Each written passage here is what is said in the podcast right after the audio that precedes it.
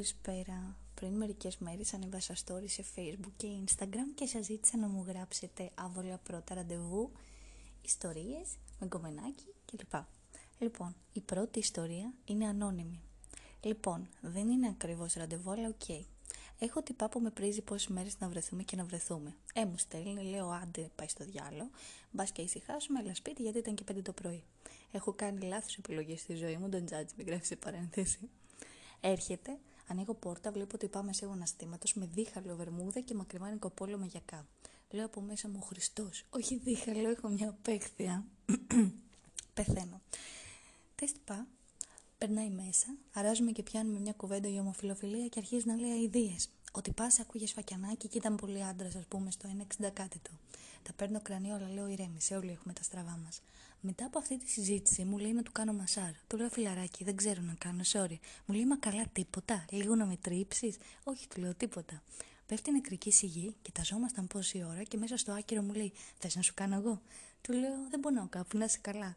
Ε, και μετά μου λέει: Ένα πηγαίνω κι εγώ τώρα σιγά σιγά. Όλο το τζερτζέλο να κράτησε κανένα μισά ώρα, ευτυχώς γλίτωσα από αυτό. Τέλειο. Η επόμενη ιστορία είναι πάλι ανώνυμη. Από την ίδια κοπέλα. Τυπάς που παίζαμε λόλο αρκετό καιρό, λέμε να βρεθούμε. Μου λέει θα έρθω μετά τις 9.30. Μου έσκασε 12.30 ώρα σπίτι μου και ανοίγω και του λέω τι φάση. Τι ώρα είναι αυτή, ξέρω εγώ. Δεν είχαμε κανονίσει να μείνει σπίτι μου και ήξερα ότι δεν οδηγούσε. Μου λέει σώπα μετά τις 9.30, άρα είμαι σωστός. Λέω πάει στο διάλογο. Μπαίνει μέσα και μου λέει πεινάω, έχεις τίποτα. Όχι, του λέω τι να έχω. Ε, άργησα να έρθω, μπας και έχεις μαγειρέψει και τίποτα. Παραγγέλνει, τρώει, ξέρω εγώ, εν τέλει πίνουμε και ένα γάρο και αράζουμε. Πάει να παιχτεί φασούλα και αυτά και θεωρεί ότι είμαι τόσο χάλι που δεν θα του πω καν για προφύλαξη. Τον κόβω, του λέω: Από πού πας; Ε, μου λέει: Εγώ με την πρώην μου δεν έβαζα. Και δεν έφερα κιόλας. Δεν πειράζει, του λέω: Έχω εγώ. Άλλαξε 15 χρώματα. Και πάλι έβρισκε δικαιολογίες. Αναγκάστηκα να πω ότι είχα σου μουνού για να βάλει. Κοιμήθηκε σπίτι μου χωρίς να ρωτήσει το πρωί. Μου την είπε ότι δεν κοιμήθηκε και καλά, γιατί δεν είχε χώρο στο κρεβάτι. Του εξήγησε ότι εγώ ουδέποτε του είπα να μείνει και μου είπε να του φτιάξω καφέ το πρωί. Του είπα να πάει στη μάνα του, γιατί δεν είμαι η δουλάρα του, και κατσικώθηκε μέχρι το μεσημέρι στο πισί μου και έφυγε γιατί θα πιανε βροχή και είχε να περπατήσει. Αχ. Η τελευταία ιστορία είναι από τη φίλη Σοφία. Έχουμε δώσει ραντεβού μοναστηράκι. Τον περιμένω με κάνα τέταρτο καθυστέρηση. Έχω πει θα είμαι στο περίπτερο έξω από το σταθμό. Σκάει μύτη, τον βλέπω, ήταν πιο κοντός από μένα με τα παπούτσια που φορούσα και ανοίγει το στόμα του και λέει: Τρία περίπτερα έχει. Δεν είπε σε ποιο.